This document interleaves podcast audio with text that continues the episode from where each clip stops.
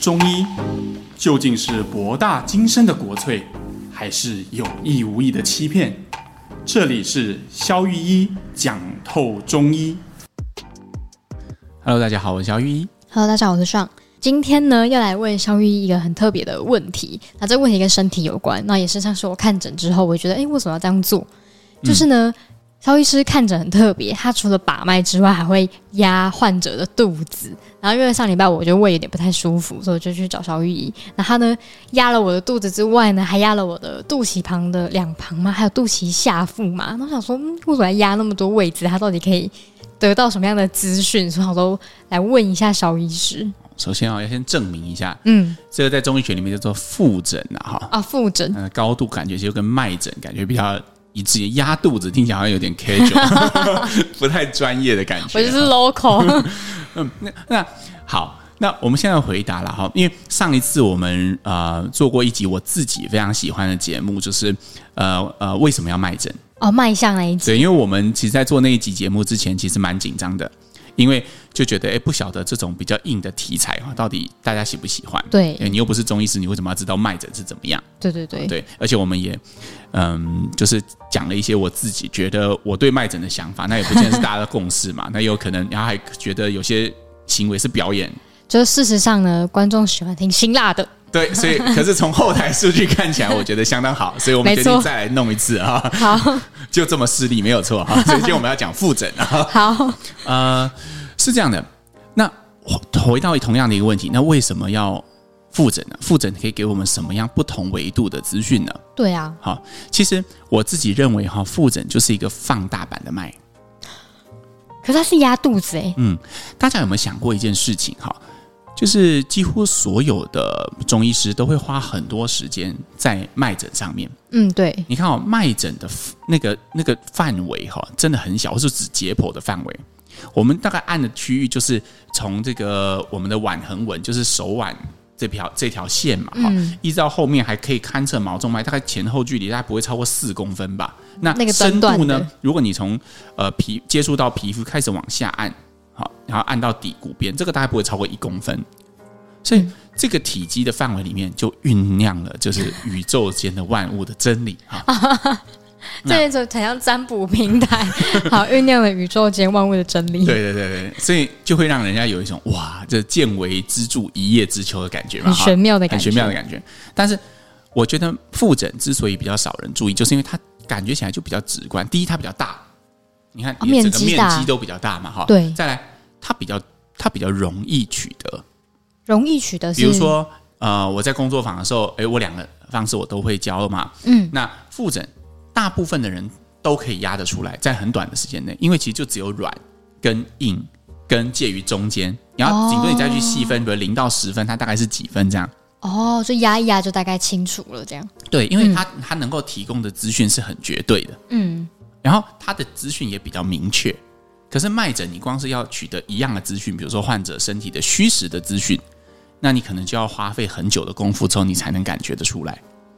嗯，这个其实很简单的道理啊，就是因为解剖位置的大小而已啊。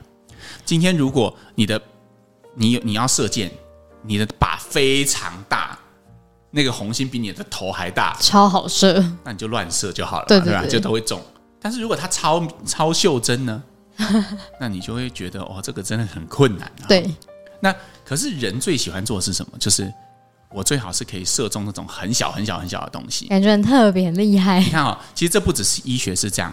我讲两个例子哈，我去过呃几家西餐厅啊，都是蛮厉害的西餐厅。他就是会，比如有些那个服务生在倒水的时候啊，他就明明就是那个那个井哈，那个壶的井抵着杯子圆口倒是最安全的嘛。哦，不会溅。没有，他们一定要把它拉的很高。哎，那为什么要这样？表演给你看啊。对啊，因为其实如果你你离杯子口的距离越远，你是不是越容易溢出来？对啊。就有效性来看，就风险来看，你更容易洒的。就是客户一身嘛，嗯，但是这样子看起来比较厉害啊。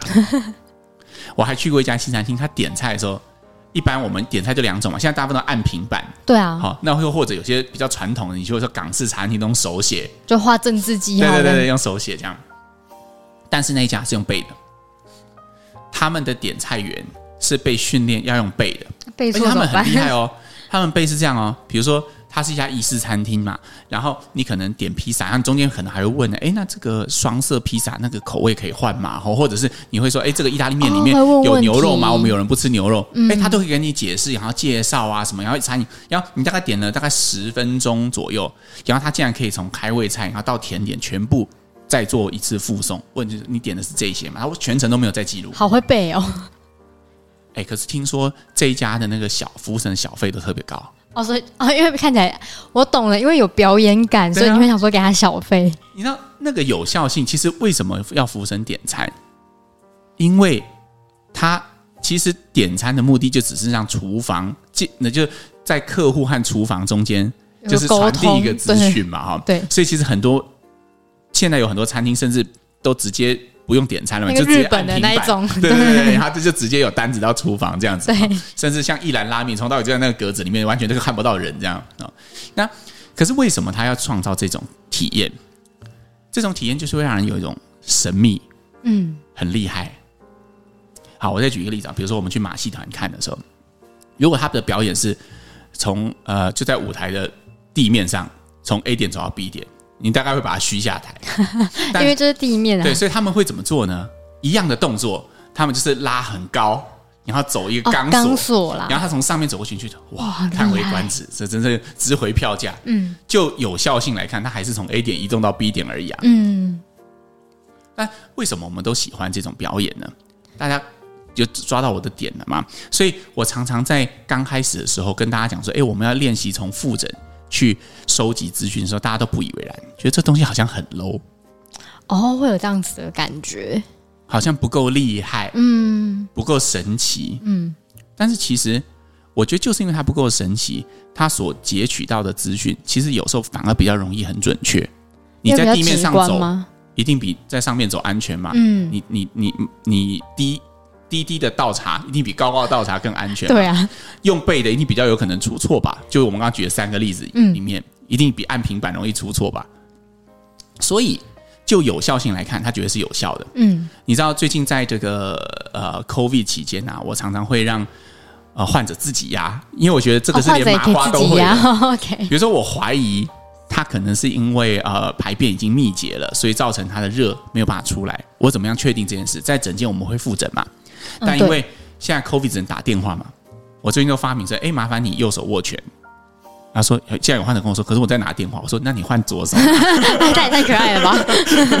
然后我就说，你现在把你的拳头放在你的这个胸骨柄跟肚脐之间，胸骨柄、肚脐对，然后用力的往下压。好，然后你会觉得有恶心的感觉吗？你会觉得有想吐的感觉？你会觉得有疼痛，或者是觉得很坚硬的感觉吗？哎，这个有的话，我觉得。麻花就已经足够提供我们资讯，说我们到底是该下还是不该下了。哦，等于是说你压的时候也是，其实就算是医师压，也是医师压完之后，然后去问患者的反应嘛。是啊。哦，懂。我觉得一个一个一个检验方式，它如果门槛越低，其实就可以被越多人应用。嗯。然后它所获得的结果也会越有一致性。哦，确实，大家都会学的、嗯。比如说，三五个医生同时按肚子。结果一定会比三国医师同时按脉来的有一致性哦。其实哈，这个也不是我一个人的想法。嗯，你知道，其实日本他们是很喜欢研究汉方的嘛？哦，他们什么汉方学这样？对对对，有一个汉方家叫做远田裕正，他做了一本书叫做《腹症奇览》哈。腹症就是我们刚刚讲腹诊好的症状，腹症啊，奇览就是很神奇的一览表哈。哦，所以他整本书他讲就是腹部怎么压，怎么哪边怎么了这样？没错，而且他就是把它分很细，他就好像把。肚子当成一个地图一样哈，哪一区如果捏起来会怎么样？而且甚至不是只有往下按，还有用敲的啊，叫敲的，对，然后还有说有些是敲出水声，代表什么？然后如果是敲出呃气声，代表什么？声这样。对，他非常把东西分得非常细，等于是把肚子当成一个小天地了哈。嗯，那我想要传达的事情是，其实不管你用什么角度切入，就是肚子也好，脉也好。它都是一个小天地，嗯，对。那我常常鼓励，最鼓励的方式，其实是我们不要纠结于一种方式。对，你看，我上次在麦诊那一集，我有跟听众呼吁嘛，哈，不要为难你的中医师，说，哎，我不要告诉你，哎，人家问你说你来看什么？你说呢？你说呢？好讨厌哦。那你就没有明白嘛？就是医生是需要资讯，资讯从什么样的方式出来都是好的。对。对，那也不要太执着于这个是什么意思。我常常按完肚子之后，哦患者会问说：“哦，那这样痛代表什么意思？哦，你是不是按出什么这样子？”这也是我会问的。但其实是。不用太紧张啦。嗯，我们做的任何检查，它的目的只是了解，它只是在点兵嘛。我们上次提过，对，点兵算计，它只是在算你身体有多少。比如说以复诊来讲，啊、呃，你核心的，我们都知道现在很多运动都是针对核心的嘛。哦，对啊，都说什么练核心，对对对，什么瑜伽啊，对，什么皮拉提斯啊，什么枯木逢春啊什么的，对啊、哦，那这些东西就是我们身体内侧最靠近内脏的这一层筋膜，其实可以代表。我们身体的质量，就是我们身体到底有多少正气，有多少冰。哦，虚弱的人，他为什么外面的肌肉都会很很软、很虚弱？其实他内层的肌肉、内层的筋膜也是会很虚弱的。哦，对。那为什么我们不压外层就好？为什么不捏你的手臂？为什么是压肚子？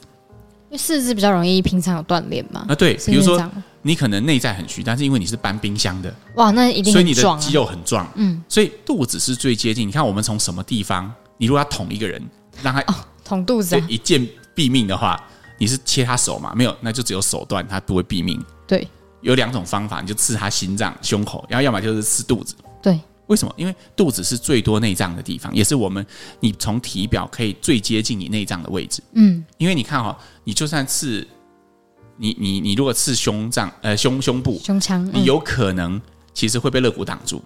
哦，但是肚子是一个没有。被骨性结构包围、最接近内脏的地方，这是我们选择它做我们这个诊断的一个区域。哦，原来是这样。对，没有错。那所以，如果我们用手去按压肚子的时候，从慢慢的往里面深入，我们感觉到内层筋膜的紧绷程度，它其实就可以很大程度代表这个患者的虚实。所以，是不是换句话来说，就是民众也是可以自己大概，比如说他很常胃痛，像我好了，我说大概压也大概知道说，哦，如果比如说像我现在感觉没有胃痛，那我压其实有点胃不太舒服，想吐，其实就是有可能说我现在胃没有很好。嗯，甚至在呃有时候有些胃痛其实是喜欢按的，你会发现有些人他会自己去按，按了之后会比较舒服，或者来个热敷包在上面，他会觉得比较舒服。哎、哦嗯，那种通常代表都通常都是虚症。哇，他是我哎，好。但是如果你是觉得哦，你不要按我，越按越痛，越来越想吐。有些患者我按他肚子，他会直接跳起来。哦，这么严重。甚至会说那个痛痛感会从我按的区域就放射到其他区域的，那就代表它里面的筋膜很紧绷。哇，那种的是怎么？对，那可能也许我们要想办法去松解它，也许它就是实症，也许要卸掉一些东西。懂。对，所以肚子确实是可以给我们很多很明确的资讯的。好，那我们又可以把它细分成不同的部位，可能又代表着不同的资讯。比如说胃部按起来是什么啊？肋骨下按起来是什么啊？然后腹直肌边缘紧绷是什么啊？嗯、肚脐周围代表什么啊？两个下腹部代表什么啊？懂。像我们之前不是有提过吗？两个下腹部代表的是哎血瘀。对。你的月经到底是呃已经要来了还没来，还是根本就没有内膜增厚？我们也可以从左下腹和右下腹去看嘛。这个我们如果你对这有兴趣，你也可以出门左转听月经月经 Q&A 那一集。对对对，所以其实。复诊确实可以给我们很多很，然后我觉得它很适合拿来分享，也是我很想跟大家分享的原因，就是它非常的简单，麻花也可以学会。这个东西很值得推广啦，因为其实很多医生还有一个理由是花很多时间。哦，因为他需要，因为他要离开座位，然后要比如要让患者躺下来，然后要要要要按，然后要摆出各种姿势，可能会有些医生觉得花时间。那这个，那像那种复诊啊，你们就是学习的时候，就你们学生实习有教过吗？我觉得学校通常在这方面是比较没有涉猎的哦，所以都是之后就自己学的。对对对，但是我觉得这个东西真的是，哎，你也许找一本复诊的书，像我刚刚提到《复诊起来》，哎，来看一看，然后自己压压看，哎，其实蛮有趣的。嗯、呃，对。那甚至我们这边也会分享一些，哎，在各种情境下，你怎么样用简单的检测法，比如我刚刚分享的 COVID，或我们之前分享的月经。怎么样用简单的检测法来知道现在身体的状态？懂，所以民众也可以自己按看看，反正多了解自己也蛮好的。对啊，你看，像上次我记得有一个患者哈，他本来是来看来看怀孕的哦，对，然后她其实不是不能怀孕，她已经怀孕过三次了。哎，那为什么？但是每一次都不得已的，就是终止妊娠，就是停，就是停止怀孕的意思。为什么？原因就是因为她怀孕都会非常的不舒服。她会一直不断的吐口水出来。她说：“这有什么吗？没有，她一次一天可以吐一这个垃圾袋啊！真的假的？口水？哎，对，所以她晚上可以快被自己淹死这样。哇，为什么会这样？所以后来她妇产科有马潘美泽，每次大概怀孕到两个月、一个多月左右，大概就就差不多，她就是用用用人工流产的方式来结束这场噩梦。懂。对，那后来当然这个患者在经过我的调理之后再怀孕，这次现在已经生宝宝了，宝宝白白胖胖很可爱。哦。前一阵子我有看到照片哈，但是呃，我要讲这个患者的原因是因为她产后她的下腹部就很胀，那这个时候产妇如果你是有生过小孩的产妇，你都会有一个疑问：这时候我该喝生化汤吗？哦，对，很多人都会就是例行性的要喝它。嗯，那到底应不应该喝？有些妇产科医生说绝对不可以喝生化汤，那个会大出血。哦，哦 对。那有些说哦，你如果看中医就说啊，绝对要喝生化汤，不然淤血会卡在里面。这种两派说法。哦、这时候什么东西是准确？可能要从你的肚子去判断。哦，我记得之前好像有讲过，对对对，要压看看。比如我们可以压压看肚脐下方，就是在子宫这个位置，下腹部左边右边都压压看。通常如果你还有淤血卡在里面，你的右下腹会极端的疼痛。右下腹会痛。像这我刚刚分享的这个患者，他第一次来，他就右下腹很痛，而且我没有压，我只是轻轻把手放在上面，他就 超痛，他就痛了。然后他甚至觉得他只要呃坐直就会很痛，他需要弯哦曲的身子，因为这个地方会比较放松，对，到这种程度。就没有办法挺直腰的程度，所以这时候我就开了，其实我开的处方很简单，就生化汤的加减，然后好像开了五帖吧。哎，他后一次来，至少他就可以站直了，但他觉得下腹还是胀。可是我很明显，他的腹诊就从呃右下腹的疼痛转移到左下腹。那这时候我就知道，哎，他身体现在已经没有淤血了，可能要开始补虚。哦，所以我就把生化汤去掉，然后开始帮他补上一些八珍汤的加减。懂，所以。能不能吃生化汤，其实也要看你到底有没有淤血还在身体里。对对对，妇产科讲的那种经验，可能也是对的。他可能就曾经遇到患者是明明就是虚的，但是喝了生化汤之后就会血崩，好危险哦。对，所以一个简单的复诊，其实我在这边就把它分享出来了，因为我觉得这样可以帮助到很多人。嗯，哎，如果你刚好家里有怀孕的，就是刚生产完的产妇，我觉得这是一个蛮好的标准，每一个人都可以根据这种标准来判断，哎，自己到底适不适合。懂，因为总是会有各种人际压力嘛，长辈叫你喝，隔壁妈妈端来叫你喝，啊，那个远亲的叔公叫你喝啊，什么之类的哈。对，就很疲倦，但其实还是要看自己身体的状态。没错，没错。好，那请肖玉帮我们总结一下今天就是关于复诊的这一大堆资讯。OK，其实我们为什么谈复诊哈，是因为要流量啊？不是，不是，不是，不是，不是。我们现在变这么诚实了吗？好，我们为什么谈复诊？我们今天谈到复诊几个方面。第一，我们为什么要复诊？第一，它也是可以呃给我们一个不同维度的资讯，就像脉诊一样。那再来，我觉得它其实是放大版的脉，嗯，它它的信度和效度都更高，意思是你看我看他看更容易得到一致性的结论，嗯，哦，那也是因为这样，我觉得它比脉诊更适合推广给一般民众，嗯，做自我保健前或者我们刚刚分享的产妇啊各种情境下的一些参考，懂？好，所以。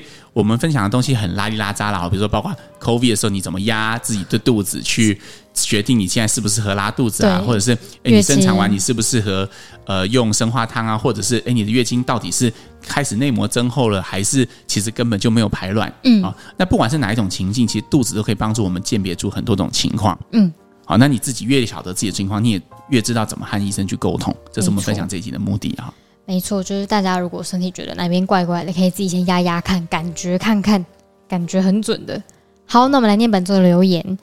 呃，有个听众询问说，他想要问“化痰止咳”这个词汇，因为就他的理解啊，化痰应该是为了要让痰咳出来，那么化了痰又同时止咳，不是很矛盾吗？因为他淡中医又常常提到这个功效，恳请肖医师解惑。然后呢，他说他很喜欢萧医生的临床分享，有时候还会谈到一些人生的观察。听 Podcast 有种在跟心灵导师聊天的感觉。然后上也爽也很长机灵的点出他还不解的问题，两个人谈话搭配的真的很好。谢谢这么用心的节目。显然是蛋生鸡，鸡生蛋的问题，就是蛋既然有痰，我们就要把它咳出来。那为什么要化痰，然后同时要止咳呢？我我大概懂这个意思了哈。嘿，其实是这样子了哈。我觉得其实应该看哪一个比较困扰哦，比较困扰，或者说看你的目的是什么。今天如果你就是要病赶快好，那确实不要止咳哦，也不用化痰，基本上你就是让它咳出来就好。但是这个时候你可能因为这样你没有办法上班，然后会因为这样你在捷运里面你根本没有办法上捷运，可能会被人家拦下来。你现在的这个这个世道，对。所以这时候化痰止咳药可以帮助你在病还没完全好的时候有更好的状态，但它并没有办法帮助病程往前进。哦，所以我觉得其实它其实不矛盾，只是看你的目的是什么。因为我们之前好像有一集有谈过止咳药的机转嘛，哈，比如说呃呃西药像口德因这一类的，它其实是直接去。我们咳嗽的机转是这样：你有病毒侵入，所以有一些浓痰包裹着病毒的分泌物在里面，会痒。哎，那我们就会想要把这些东西透过把痰液咳出的方式，把它连同病原体一起排出。嗯，啊，这是身体的自然反应。嗯，好。但是这个因为困扰我们，所以西医就发明一种药，就是它本来是有这个反射的，但它它作用在大脑的某些区域之后，哎，你这个反射就被切断了。于是尽管你还是有这东西，但是你就不会咳嗽了。哎，但是那是暂时的嘛，哈、嗯，等到它药效过了，不切断，它就开始咳。哦，所以很多人就觉得止咳药要照三餐吃，因为不吃的那一餐就会咳得很厉害。懂。但是不要有一个误解，就是你吃了止咳药的好，不是真正的好，因为你最终还是要把病程走完的。嗯，好，所以我觉得其实是看目的是什么，它并没有矛盾。懂。好，那我们来念下一则留言，他说呢，呃。来自香港的米罗妈？香港的听众，他说无意中听到第八十四集身体疼痛中医要看内科还是专科这一集，还觉得获益良多，会继续收听支持。哦，太棒了！没错。好，那再来看下一则留言，他说：“肖玉你好，他曾经有遇过呢。”胆囊结石的患者，然后西医检查确诊，然后本身呢没有症状，然后前来寻求中医帮助，用药一阵子呢，胆就结石还是没有办法帮忙，没有办法排出来。然后想要问呢，中医药真的有办法帮助排石吗？也许有，但不建议。啊，我先讲结论，就是也许有方法，但是不建议。嗯，好，啊，嗯，我无意蹭某网红的流量哈，但是之前。有一个很红的网红，他不是有分享过排石法，然后引起很大的争议吗？哦，对对对，对，喝了几公升的油之后，但其实以前我的老师教我的方法是类似的，嗯，就是他的方法就是你你你灌了大量的油下去，为什么要灌大量油下去？因为这个时候你胆囊里面分泌的胆汁会变多，哦，然后它就会把它挤下来，因为胆汁的目的就是为了要乳化。脂肪嘛，所以你吃进来脂肪越多，就会就会诱发胆汁分泌。分泌更多。我们为什么要这样？因为里面有石头啊。如果你胆汁分泌很多，就有机会把那个石头这样子洗出来，嗯，冲出来。好，这个时候如果你在中药上面补充一些泻药的话，好，一些走肝胆系的泻药，这时候不但可以有利于胆汁排出，然后而且呃，如果你的肠道正在拉肚子的时候，你的肠道会对胆囊形成一个负压。然后这个时候，那个石头就会好像被肠道的某种负压吸出来一样。哦，那这个时候石头就有机会排出。嗯，但是我真的不建议你去使用这样的方法，因为其实是有风险的。为什么？胆囊在呃结石在胆结石在胆囊里面，其实没有什么妨害啊。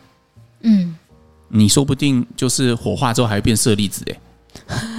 舍利子，对啊，好好笑。因为根本就有有些人终其一生里面有好多颗，他都没有发现，因为根本大部分的人终其一生都不会发作，嗯，也不会阻碍到你什么，就你身上只是多了几颗矿物这样，嗯，好，你身上多了几颗永恒不朽的东西这样，所以其实不影响，不会影响到什么，但是反而是你很在意这件事情，你一直不断去弄它，那弄它就有可能出问题。为什么？因为它如果被吸出来，但是没有完全出来呢？那怎么办？那就卡在一半。那这时候我们最怕就是这种结石卡在胆管，然后出不来，它没有被吸到肠道里面，还是吸到一半堵塞吧？然后堵塞之后胆胆汁就再也出不来，然后胆囊就会爆掉啊，那更不好。然后就变腹膜炎、胆囊炎，然后就要开急诊刀，然后胆囊就要拿掉，然后你以后吃生鱼片啊，吃油脂的东西啊，你就会一直狂拉肚子，真的没有什么好事。对啊，所以。我的建议是放下了。嗯，为什么现在西医他们对于胆结石，他也是稍一烧超音波告诉你，哦，那就这样喽。哦，对啊，来追踪就好啊。如果有胆囊炎就来开刀。嗯，哎，实话就是这样。如果他一辈子都没发作，就建议你不要理他。懂。对，所以我自己觉得，除非一些高风险行业啦，比如说你的工作是飞行员，或者是你常常要呃非常长途，然后你很怕害怕胆胆囊。炎在高空的时候突然间发作哦，那如果是这种情况，有些人会因为特殊的情形，直接去用胆囊拆除术的方法，就直接把胆囊拿掉。但当然你就付出一些代价嘛，以后自由就是狂拉肚子。嗯嗯嗯，对。但是我觉得那个是看 case by case，但如果你是一般人，我完全不建议你这么做。懂。你要也不需要再这样尝试。好，好，那我来念下一则留言。他说呢，肖医师你好，然后听你的广播受益良多，然后其中有一集听到呢，骨盆太寒与骨盆底肌无力的议题，那是否能详加说明在饮食或内科或结构等等怎么样做调理呢？详加说明，哇，这好困难哦。要不要详加说明结构上呢？建议你去看那个阿明师曾焕的 YT。对对，那内科方面，我记得我们上次在那一集的时候，我们有提过像，像呃温经汤这一类的处方是可以用的。那呼应我们今天讲的复诊，嗯，哦对，复诊其实就是一样嘛。我们中医喜欢用骨盆寒，但其实它真的是温度比较低吗？不一定，嗯，它只是那个地方的底肌比较虚弱，嗯，哎，就是张力比较低的意思。那张力比较低，在我们中医来讲就是虚寒症。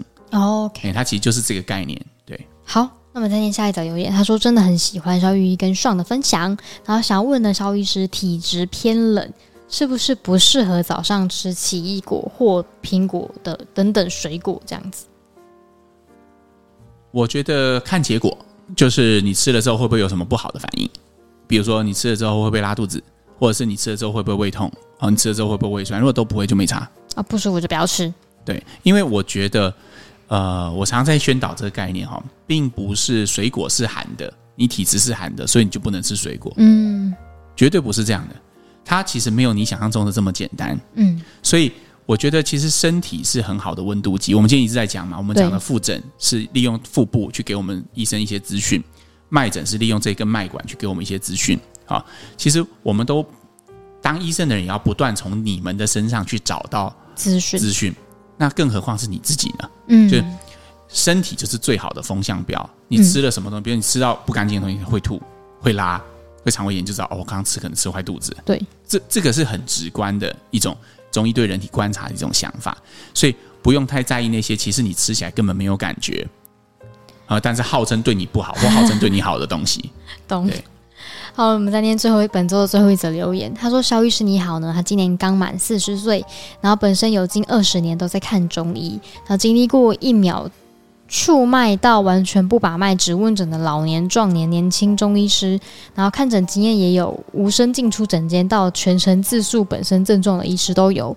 他觉得诊间把脉真的是中医学问很深刻的一部分。他如果不把脉呢，以患者看起来中医就是开中药草、科学中药的药师，何况还有非常多中医师都叠加复方，有乱枪打鸟的意味。然后经过您在节目里。以浅显易懂的方式讲解，未来我可能比较不会继续误会我的医师。啊，太棒了！我就针对你啊，不是，我，我就是想要传达这样子正确的概念啦。哈、嗯，因为我觉得一定，我我我反而很能理解，就是这位听众的想法。嗯，对，很多人觉得中医诊断就是脉，你如果不按脉，就是不会看中医。但其实完全不是这样，就是中医师真正的专业是在你点完兵之后，你怎么制定战略。然后这个战略最后是否能够解决患者的问题？问题其实其实本质上它和西医没有什么差别，对，还是以是否能解决患者的问题为最后的指标。因为我们行医的目的就是为了要能够治病嘛，对，没错。对，那 治不了病，只能纯表演或者讲西转讲出一些症状，我觉得那不其实不是医生的范畴。嗯，所以我很开心收到这样的回应。其实，因为这就是我们想要传达的一些正确的观念，也在也希望帮到一些医生，因为。每个医生他的禀赋其实不同，嗯，比如说你刚刚说的那种老年中医师进出诊间完全不说话的，他也许真的在沟通上，他一讲话就会得罪人，对啊，有些人真的是这样嘛，对对，不开口很好，一开口就觉得怎么样都怎么不对，对，或者是有些老医师脾气很大，他是一开口就会骂病人的，哎呦，所以他宁可不要讲话，嗯，脉可能是他最亲切的触摸，这样。最亲切的触摸，但是对于某些年轻医师来说，他可能自觉他目前脉感不好。所以他会问多一点，问多一点，他也是想要帮助你。懂。所以我觉得，呃，你要去相信说，哎，每一个人他都会因为禀赋的不同，他会都用他最 sensitive 的那个部分，嗯，去侦测你身体的变化。那只要能够获得资讯的方式都是好的。你们有共同的敌人是疾病。嗯。好，那就是这一集真的很有趣，还没听的听众赶快去听。好，我们就到这边。好，下次再见了，拜拜。拜拜。